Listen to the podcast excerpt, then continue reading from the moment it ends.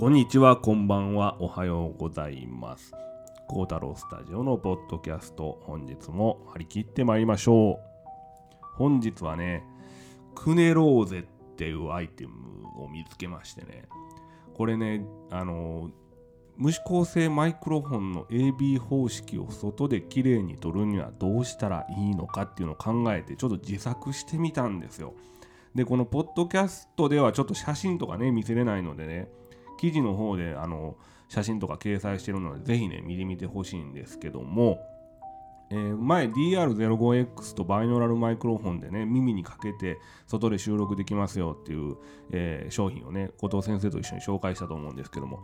あれもね、素晴らしい、本当に素晴らしいマイクロフォンになってまして、あれと無指向性のね、マイクロフォンを比較した、AB 方式で比較したポッドキャストも過去3つか4つぐらい前に紹介したと思うんですけども、そちらもね、ぜひ聞いていただきたいんですが、本日ね、その無指向性マイクロフォンを外で撮るために、えーどう効率的に撮るか。っていうね、アイテムですね。で、このバイノーラルマイクロフォンでないしはメガネマイクロフォンね、えーメガネの方に無指向性マイクをつけて撮るっていう、えーそういうアイテムもグッズも売ってるんですけども。これねあのもちろんこれだけでも素晴らしい音源が取れるんですけども実は、えー弱点があります。で弱点の一つ目っていうのがね、え骨伝導でこの鼻息とかね口のリップノイズっていうのは骨伝導でこう入っていくんですね。なので、えー私がその収録するときに注意してくださいよって言って言ったあの口で呼吸してくださいと。あの鼻でね呼吸すると完全にもうふんふんってねこう入っちゃうんですよ。バイノーラルとかメガネマイクっていうの。めちゃくちゃ鼻息荒い人みたいにこう 聞こえちゃうんですけども実は全然鼻息荒いわけじゃなくってもうそのまんま普通の呼吸がもうかなりリアルに入ってくると。なので呼吸できないんですよ。だからもう口か半開きでね口をこうはーって半開きのまま呼吸しないといけないという弱点が、えーありました。あと最大の弱点ですね。これが最大の弱点なんですけども、幅が変えられないっていうところですね。で、AB 方式の最大のメリットっていうのが、幅を変えられるっていうところなんですよね。で、この最大のメリットを、えー打ち消してしまうという。これなんとかならんかなっていうふうに考えたわけですよ。で、これ幅をしっかりと自由に好きな幅に調節できるとですね、例えば電車の音取ってます。電車の音は通過する感じをしっかり取りたいから幅80センチとかにしようとかね。で幅80センチにして電車を取ります。で今度商店街とかお店とかのフィールドレコーディング取ります。人混みを人いっぱいいます。あ幅じゃあ30センチにしましょうとかですね。いろんなセッティングができるんですね。でこれねそんな外で収録するときにマイクスタンド持っていくわけにいかないじゃないですか。でこれも結構目立つんですけども人間のその体にマウントさせて自由に AB 方式の幅を変えられる。なおかつかなりもう手もう手ぶらですね。ほとんど手ぶらです。っていうものをですね、クネローゼを使って自作、自作というほどの大層なもんじゃないんですけども、えー作ってみました。逆になんでなかったのか、なんでないのかなっていうぐらいの感じで、もしかしたら探したらあるのかもしれないですけども、AB 方式のマイクバーを、えークネローゼで作りました。で、ついでと言っては何なんですけども、このヘッドセットマイクですね、ヘッドセットマイクもクネローゼを使って作りました。で、これね、ヘッドセットマイクじゃ買えばいいじゃないかという話だと思うんですね。こちら記事の方でも併用してお伝えしているんですけども、無指向性マイクのヘッドセットタイプのね、えーマイクロフォンっていうのは、基本的にはモノラルで販売されてますよね。販売されてるんですが、実はあの無指向性マイクのそのラベリアタイプのマイクっていうのは基本的にステレオペアマッチで販売されてたりとかですね、えーステレオで使ってくださいよっていう、えーマイクロフォンの、えーコピー品、ちょっと、えー型番名を変えてヘッドセットマイクに組み込むっていう、まあそういうスタイルなんですね。なので、その素子をですね、モノラルでそれだけ買ってしまうっていうのは非常にコスパが悪いんですよ。で、仮にそれをじゃあ取り外して音楽収録とか自然界の収録をするとしてもですね、またペアマッチした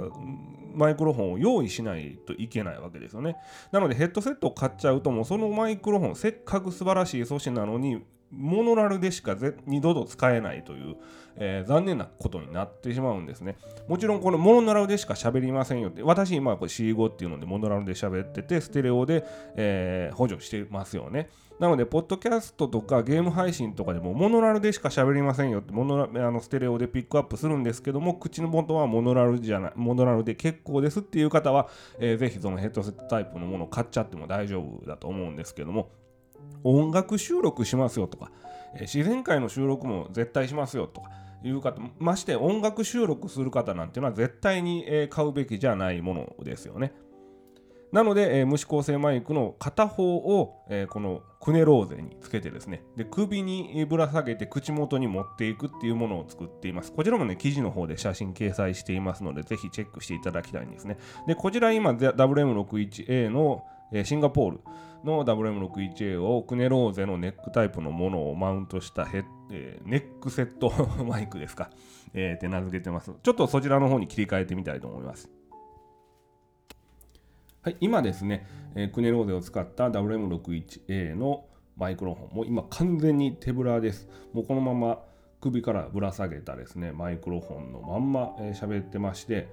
もう何にも今手に持ってない状態です。で、この、えー、ミニ XLR っていう、えー、タイプのケーブルなんですけど、これね、必ず、えー、他のポッドキャストでも言ったと思うんですけども、このアーカーゲーの変換プラグを使ってください。クラシックプロのものもいいんですけども、アーカーゲータイプの、えアーカーゲーから出てる変換ケーブルは、えー、5ランクも6ランクも上の音になってきます。でもしね、この